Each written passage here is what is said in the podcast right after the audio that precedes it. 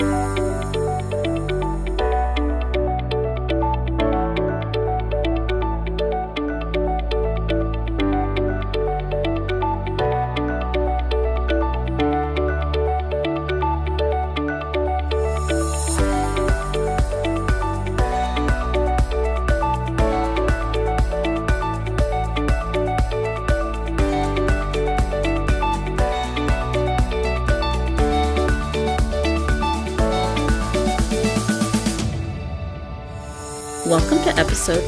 33 of Beyond the Desk, a podcast of West Allis Public Library. Today we're discussing Ann Patchett's latest novel, Tom Lake, which might be as good as Bel Canto, her breakout best-selling novel.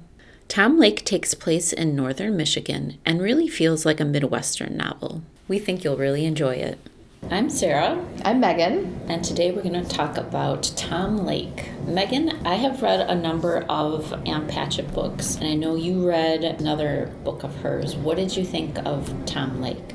I loved it. I went in really not knowing anything about it. I didn't read a synopsis, I didn't read a review. I just went in blind, and I'm really glad I did. I loved it, and I was really transported. The only other Ann Patchett book I've read is The Dutch House, which I also really loved. And I think this has inspired me to go back and read her other books because I'm just so impressed, like how she transports you to a whole different place and you just feel so immersed in this world she creates. And it's a beautiful one in this book. Mm-hmm. And I just really enjoyed reading it. I did too. And I think one of the things that I really enjoyed when I first started reading is because she's written, I think this is her ninth novel, so she's written several books already. I can feel like I'm in the hands of an accomplished storyteller. When you just start reading it, you can kind of exhale because mm-hmm. you know it's going to be a good story. Yes. Whereas, not that it isn't enjoyable to read novels early in a writer's career, it is. But I just got this feeling of, okay, I'm in for a treat. I know that I'm going to have a good story here. yeah. I mean, I almost felt like, and I don't know if this is because the book starts with the casting of a play, but it almost almost felt like reflecting on the book. I was like, I almost felt like I walked into a theater, sat down, and was being presented with this story and with sort of that knowledge that you're going to come in, you're going to experience the story, and you're going to walk out feeling differently. Even though I didn't know what was going to happen, I didn't know what it was about, I felt like, yeah, it's all packaged, it's ready. You're going to be really taken along on a ride, and you're in good hands. Yeah. And it felt like it does when you sit in a theater and you're waiting for the show to start. Like you're excited, mm-hmm. you don't really know how it's going to be, but you trust that you're going to get something good. And I was very satisfied. I'm glad to hear it. Yeah. She does just do a really good job right away of reeling mm-hmm. the reader in. I feel like within the first couple of pages, I was all in. It wasn't one of those books where you have to read in like 50 pages and you're like, ah, do I want to keep going? Mm-hmm. Right away. I was committed.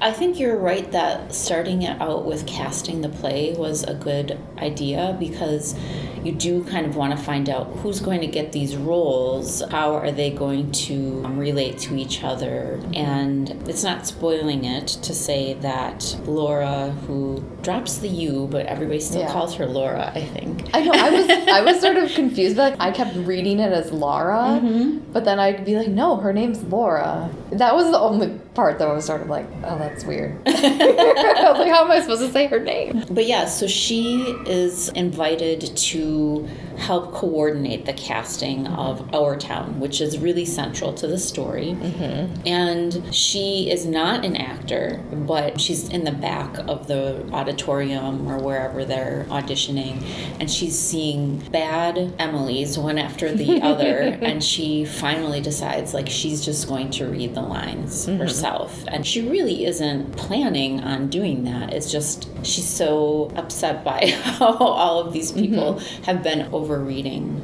the part that she gets up there and she gets the part. And our town and the part of Emily becomes very important to Laura. She ends up acting in our town three different times. And that's how she ultimately meets Peter Duke, who is, at the time that she meets him, he is just starting out, but he ends up becoming a very well known, famous actor. And so Tom Lake is this theater company. That's where the name comes in. But the story is about Laura telling her three adult daughters during the pandemic shutdown when they're on their farm harvesting cherries. She's telling her daughters the story of how she met Peter Duke and what happened. And they know that she knew him, but he's still kind of a mystery to them, or at least how their mom was involved with him is a mystery. So they don't know the full story. And Laura doesn't exactly tell them the full story. One of the things that I enjoyed throughout the novel was that she, for the reader, includes more information. She doesn't want to tell her daughters about some of the intimate moments, and she does share that with the reader. So mm-hmm. we get a little bit more information than her daughters do. And I really enjoyed that kind of structure of the story of having it be the two timelines and kind of the story within the story. Mm-hmm. I really enjoyed that. And so you'd get scenes of the quote unquote present time, and you'd learn more about her and what they were trying to do with their lives and how the pandemic was affecting their lives. And Laura is not as affected. I mean, they have all of these cherries they have to pick without the usual help. But other than that, she's really happy to have her adult daughters home with her. Mm-hmm. So she's not as affected as some other people, at least not so negatively affected. Yeah. But I really enjoyed that story within a story. Yeah, I liked the structure of it as well. And I liked that it sort of introduced, you know, like natural breaks as mm-hmm. well.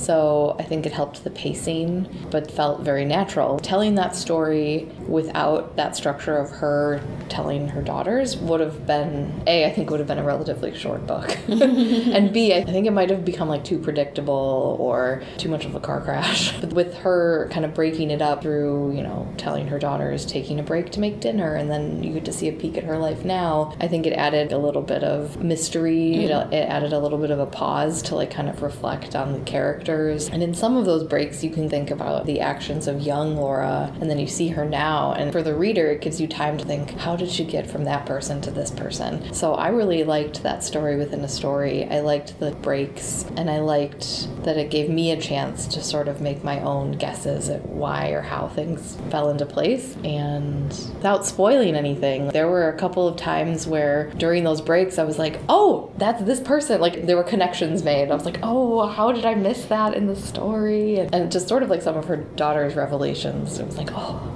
I get it now. But I really enjoyed that. And I liked the parts where she was like, I'm not going to tell my daughters this. Mm-hmm. And then you got the full scoop that was really enjoyable. One thing that I noticed too, maybe it was because we were going back and forth in time, even though I had the framing of spring summer 2020 for the present day, and knowing how old her daughters are and whatnot, like you should be able to say, okay, this took place, you know, in the 90s or whatever, the old story. It felt very timeless. Mm-hmm. Like I almost I felt like the story of her summer with Peter Duke and even her like teenage and college years, it could have happened in the 50s, it could have happened in the 60s, 70s, 80s, like I felt like it was so timeless, which I think also ties into the summer stock theater company vibe, almost summer camp atmosphere where you're removed from the world, you're not really tied to reality. It's its own place, but it felt like floating in time. Like it didn't feel like nailed down. And maybe that also is part of the storytelling thing. Like stories can feel timeless, but I just thought it was beautifully written, beautifully structured. Yeah, Ann Patchett knows what she's doing.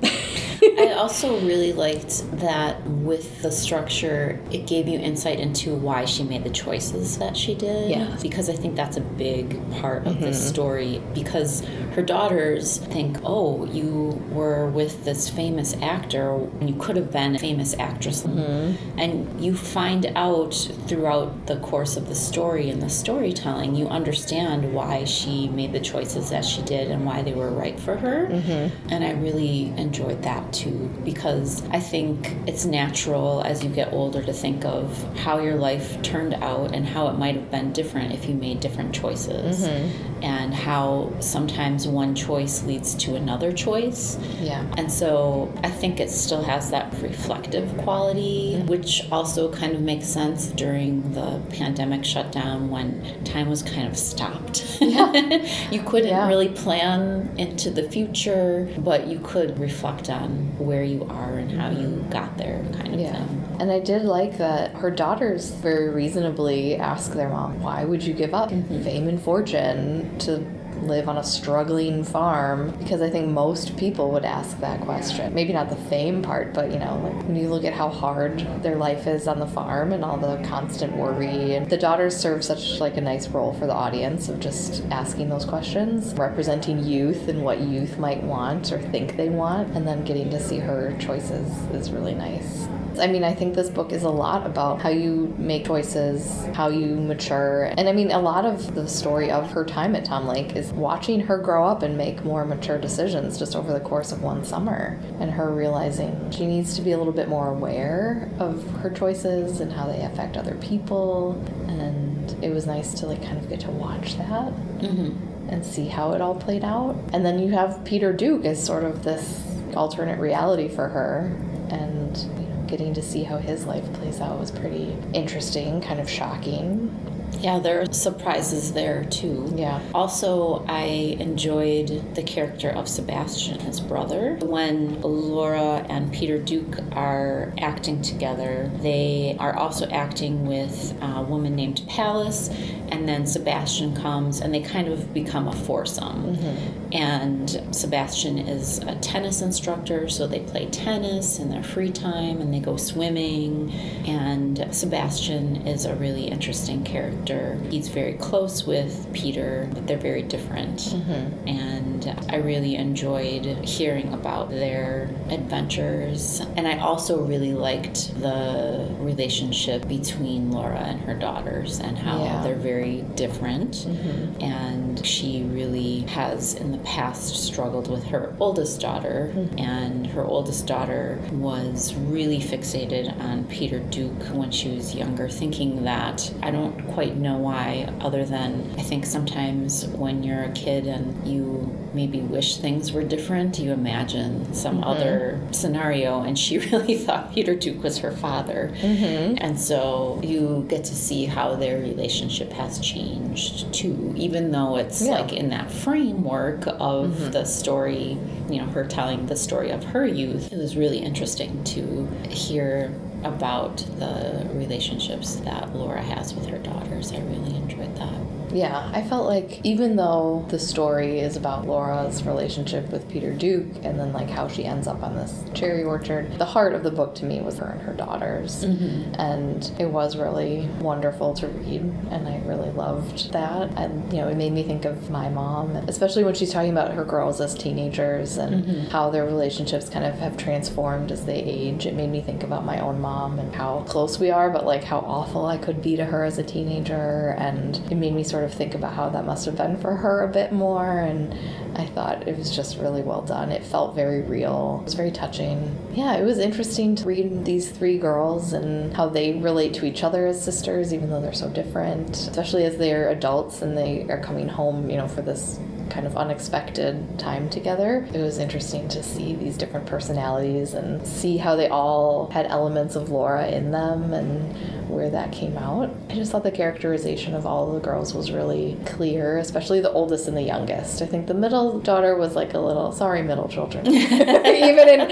even in literature, you're kind of like the forgotten one, I feel like a little bit. But I felt like the oldest and the youngest daughter were just very clear. Mm-hmm. And I loved figuring out who they were named after. Uh huh. That was always like a nice little treat, I felt like, to the reader. And there were a lot of little things sprinkled throughout the book that they felt almost like warm cake out of the oven, you know, like a little treat for the reader. There's this one image where she talks about the girls are walking out of the house, and one of them is playing with the braid of the oldest, and then the younger one has her hands through the belt loop of the middle, and they're all sort of connected. And just like little images like that of like how connected they all are is really sweet. And I think it ties into at one point in the novel, several characters visit this orchard for the first time, mm-hmm. and two or three of them say, you know, like I'd always imagined what kind of an ideal home and an ideal family would be like, and it, felt like this. It felt like this place. I think that sort of encapsulated like the setting and how warm and homey and lived in it felt, and little moments like that where like the girls are all on the couch together, or they're going through their basket of movies, or they're walking out all having to touch each other and stuff like that. It just really added to this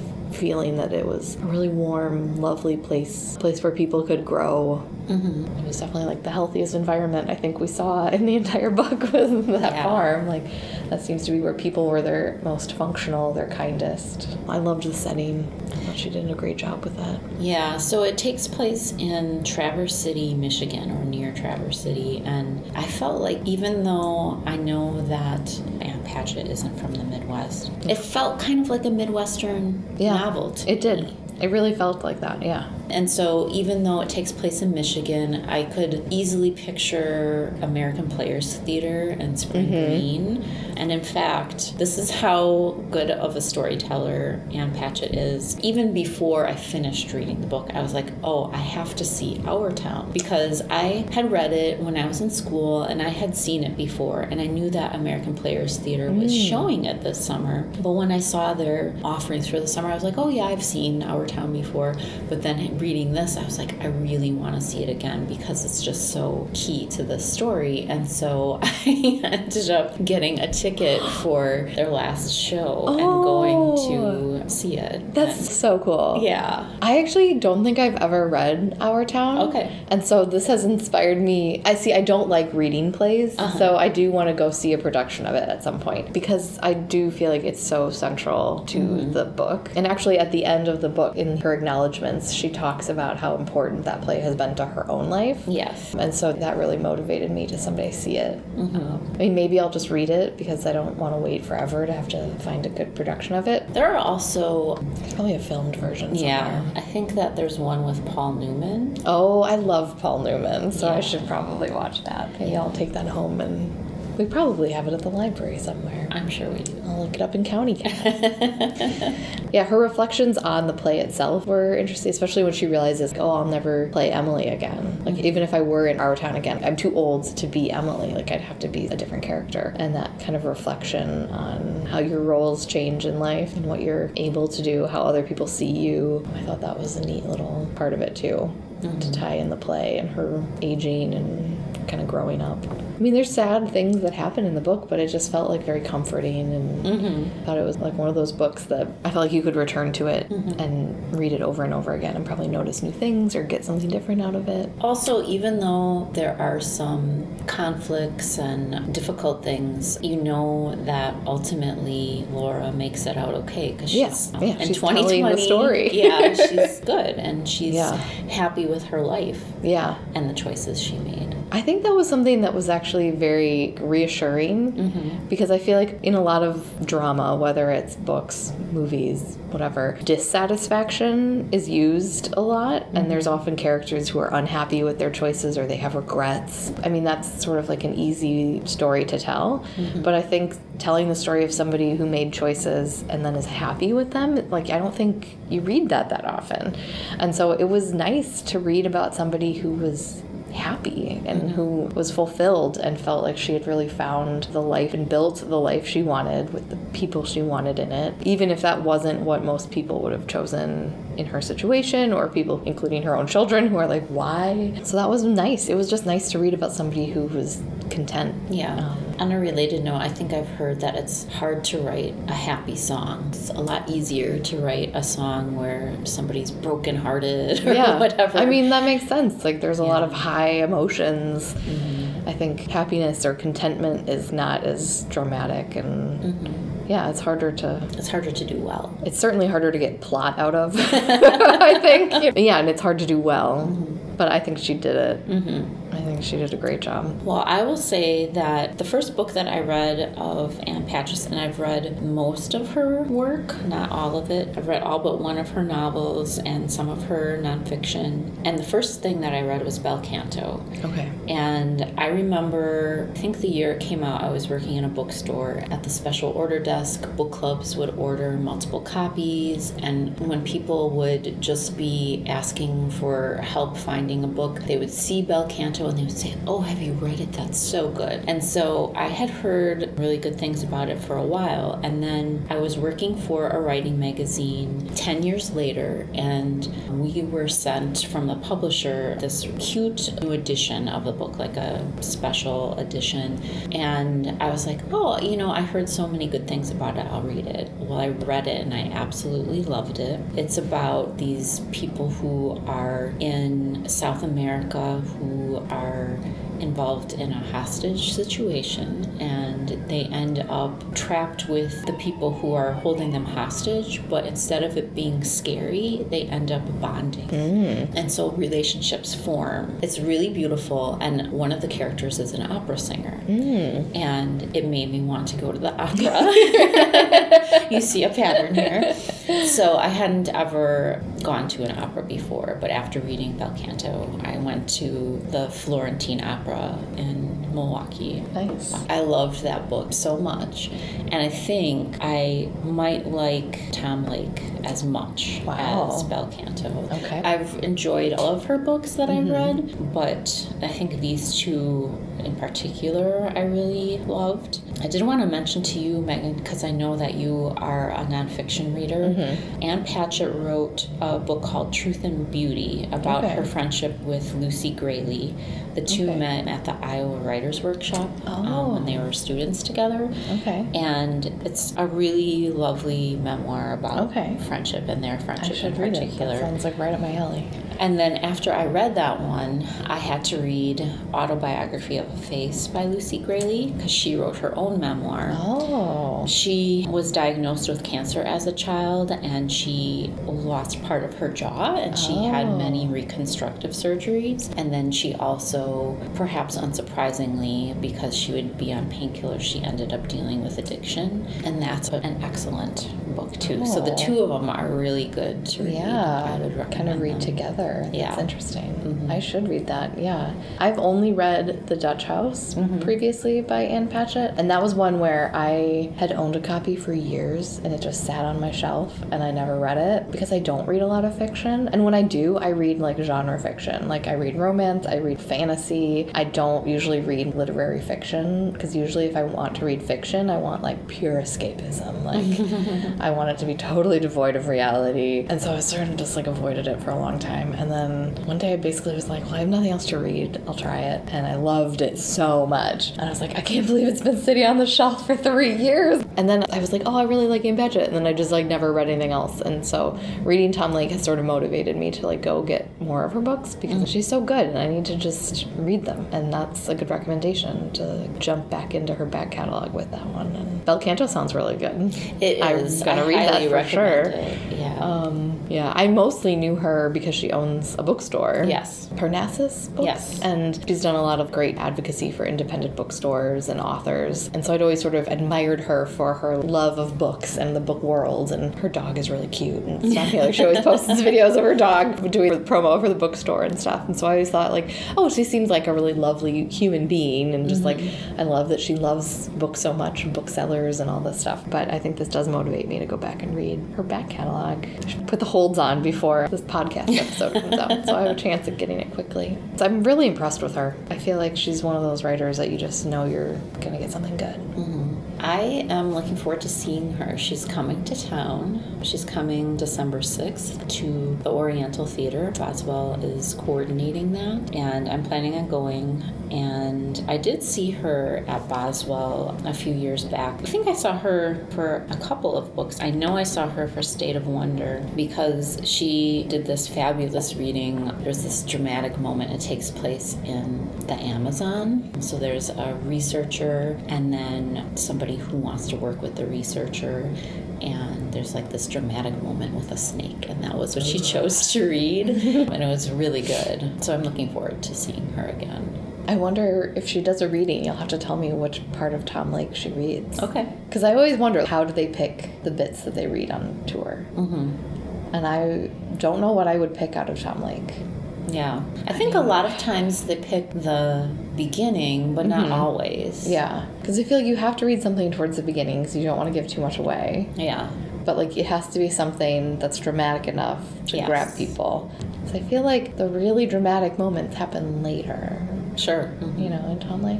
Well, also, it does take a while for her to talk about Peter Duke. Yeah. You spend a lot of time leading up to that. Yeah. Maybe her first meeting with Peter Duke would be a, a good mm-hmm. section to read because he makes quite an entrance. Yes. I have to ask, did you picture anybody as Peter Duke? So I pictured him almost as like a Dean Martin almost. Okay. Because of like the way she described his pants as like kind of these like wide-legged trousers. Uh-huh. I was picturing kind of like that 50s, like late 40s, 50s style pant. But then like the descriptions of him I don't think really match with that. Uh huh. But for some reason I was picturing sort of a Dean Martin kind of guy. And then later I was like, oh, maybe he's more of like a Robert Redford. Uh huh. And then career wise, I was like, oh, is he like a Tom Hanks? That's what I thought career wise because she Yeah. mentions that there's um, a movie that is very famous and it almost sounded kind of like big. Like not not big. It, was did sound kind of like that though. But yeah, Yes. and then and then he has a more serious career later. Yeah, so she kind of talks about how he did sort of like these popcorn, like one of them is I think even called like the popcorn something, Uh-huh. like these popcorn fun movies, and then he switches over into more dramatic roles. And I was like, well, that's like Tom Hanks 80s into like early 90s. When I really thought about his career, I thought it was probably more like a Tom Hanks career. Yeah, but he's not described. He's not like described Hanks. like Tom Hanks. Physically, I thought of him as like a Dean Martin thing, or like the actor from Singing in the Rain. Oh, Fred Astaire. Fred Astaire. yeah, I don't know. Something like very theatrical and like, Yeah, but also an see that. enigma, like very physical. Or even like Dick Van Dyke in the Mary Poppins movie. Oh yeah, I just rewatched that recently, and I forgot how his limbs are like rubber. Yeah. I don't know. He can do anything. Yeah. Did you picture him as anyone? I just kept thinking of Tom Hanks as the career, but the description of him is not Tom Hanks. Mm-hmm. Yeah. And so I felt like she doesn't describe him a whole lot. So it's like I didn't really picture anybody in Mm-hmm. Yeah. particular, Yeah. but I did think of Tom Hanks because of the career. And so I was just curious if you thought of anybody.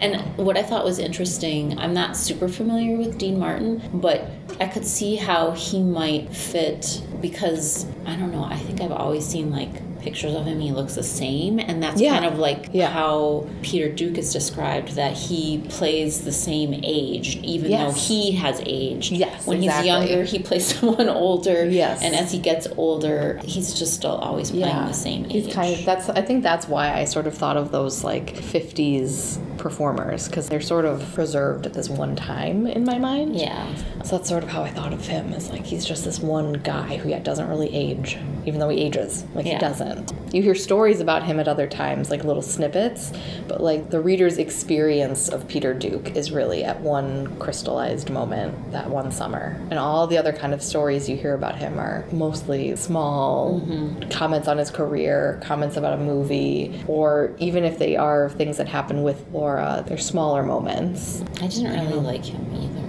I I mean, like he's he's charming initially, Yeah. um, and he certainly charms Laura. Yeah.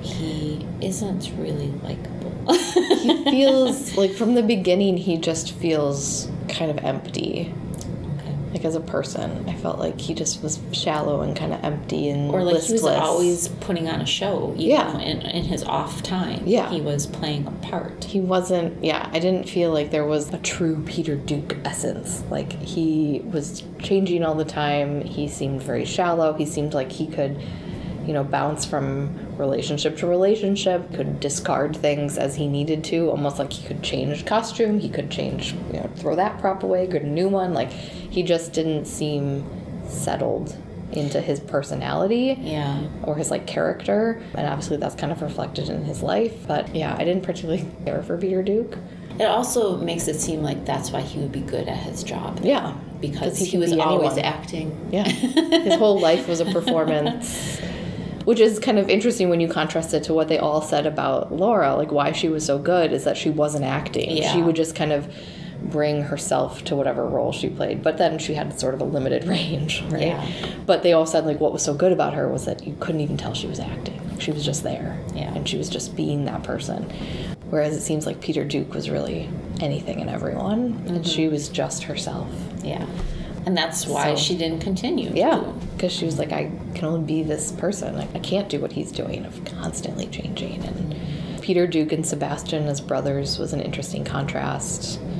I- The decisions they made, mm-hmm. the loyalty they felt to each other. You sort of wonder what would have become of Sebastian if he didn't have Peter. Mm-hmm. I had almost more questions and affection for Sebastian than Peter. Oh, absolutely. And I felt Sebastian like- is more likable. Oh, for sure. Felt like I wanted to know more about Sebastian. Mm-hmm. I think it's interesting because I don't know if I read it or if I heard it in an interview with Ann Patchett, but I understand that she was thinking about telling the story from Sebastian's point of view. I read that in an came. interview. Okay. Yeah. And I think it would be such a different book if it was from Sebastian's point of view. I think it would be interesting, but it would be very different. I think it would be interesting. I don't think I would like it as much. Uh huh. Because I think so much of the book for me is the family. Yeah. Is Laura's family and her daughters and the life that they've built and like why it's so beautiful. And we wouldn't get that from Sebastian's. We might like from an outside perspective we might see it, but like we wouldn't get to actually be in it the way we are with Laura's point of view. So I'm really glad she chose Uh-huh. that point of view. I think it would be really interesting to see Sebastian's point of view I think But we'd have a be a much different different, yeah, we'd have a much different idea of Peter because he seems to be this uber charming performer in all Mm-hmm. aspects of his life. If it was told from the perspective of his brother, I think he would feel a little bit like you'd get insights into the real Peter. I think maybe. so. I think you'd have more sympathy for Peter. Yeah. Um, just by virtue of his brother, obviously having so much love for him and loyalty to him, and he takes such good care of his brother, or tries to take care of his brother their whole lives. It sounds like, even as young children. I think it would be a very different book, and we would have different relationships with the characters. It is kind of nice that But- she balances the relationships of the mother and daughters with that relationship of the two brothers. Yeah. Because you get the closeness of the two men and then the closeness of the women. Yeah. I like that. There's a lot of places where you see different family relationships too. Like there's her and her grandmother. You kind of see that she wasn't close with her own parents and brothers, and you see Joe and his aunt and uncle and that relationship and why it was so close. So I liked that there were all these different versions of families in the book. I felt like you could see how these different kinds of family structures or, and relationships within families played out in who those people became. Mm-hmm. Like, of course, Joe is who he is because you look at his family and his aunt and uncle, and you look at Laura and her family, and you're like, she wasn't super close to them, but she was so close with her grandmother. And it was neat to see a couple different kinds of families and then who came out of those families. And it's like, oh, yeah, that makes sense. Mm-hmm. she packed a lot into the book, Yes. but it's not a big, hefty tome. Like, she's No. very economical. Mm-hmm. Which I think is a sign of how good of a writer she is, that you can get all of these different people and characters and a sense of who they are very quickly.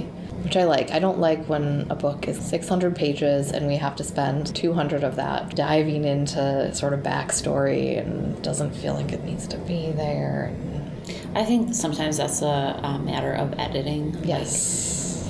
if maybe things were written in a different era. I don't know for sure, but Mm-hmm. my feeling is that today there's not much time for editing, so things aren't as edited as they used to be. Yeah. And maybe if something was published, say, 30 years ago or more, Mm-hmm. Maybe there would have been an editor to say, okay, let's cut the first 200 Yeah. pages. yeah. I know. I remember like around like maybe 2014 to like 2017. I remember I was in a book club at the time and a couple of people were like, "Why do these books just feel like they just meander?" And I was like, "Because they need an editor to just sit them down and say you need to cut 300 pages out of this book. Like this is too long. I think there isn't as much time for editing.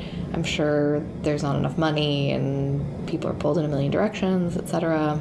Well, and not everybody writes you know. 600 pages. Right. So sometimes the cutting of the 300 pages means somebody just has to rewrite the book. yeah, right. Yeah, sometimes you just have to start over, and I'm sure that's devastating to hear. But I, I would be devastated, yes. Um, But then you see somebody who can write a 300 page book and it's tight, and you're like, this is what I'm looking for. Bravo. she did it. I loved it. I hope thanks, people read it. Yeah, I I really loved it. I hope other people read it and love it too.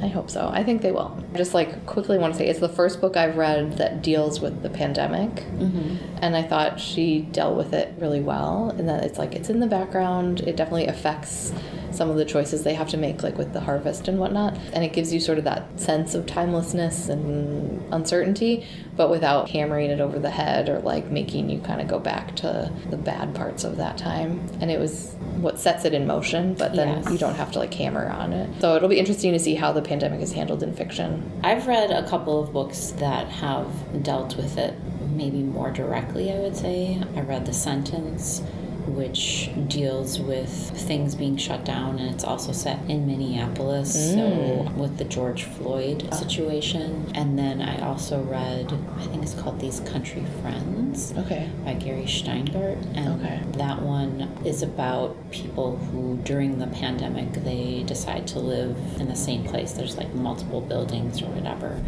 and it is funny, but then of course it gets serious. Mm-hmm. So those are very different from this one. Does feel like almost like a happy bubble. Yeah, yeah, right. It does. It'll be interesting to see how that plays out as people write more and more about that time period. Yeah. Set more fiction. I do feel bad for people who have books that were already done pre-COVID and then got published and were set in 2020 and don't have it in there, and people are like, "This is jarring." 'Cause I, I read, I think I read like a romance that was clearly published right before Yeah. COVID or had been finished before COVID, and it was like the summer of 2020, and like everybody's just like going out, and I'm like, no, no, they didn't. like everybody just sat at home and it was miserable. like, what are you talking about? Like, feel bad for that author. So- Yeah. But well, yeah, this was a happy bubble of a book, and it was nice to read. Thanks, Mike. Thank you. Thanks for listening to Beyond the Desk. You can find all the book titles we discussed in the show notes. Tune in again next month when we talk about The Mystery Guest, a sequel to The Maid by Nita Prose. That's all for this episode. See you next time.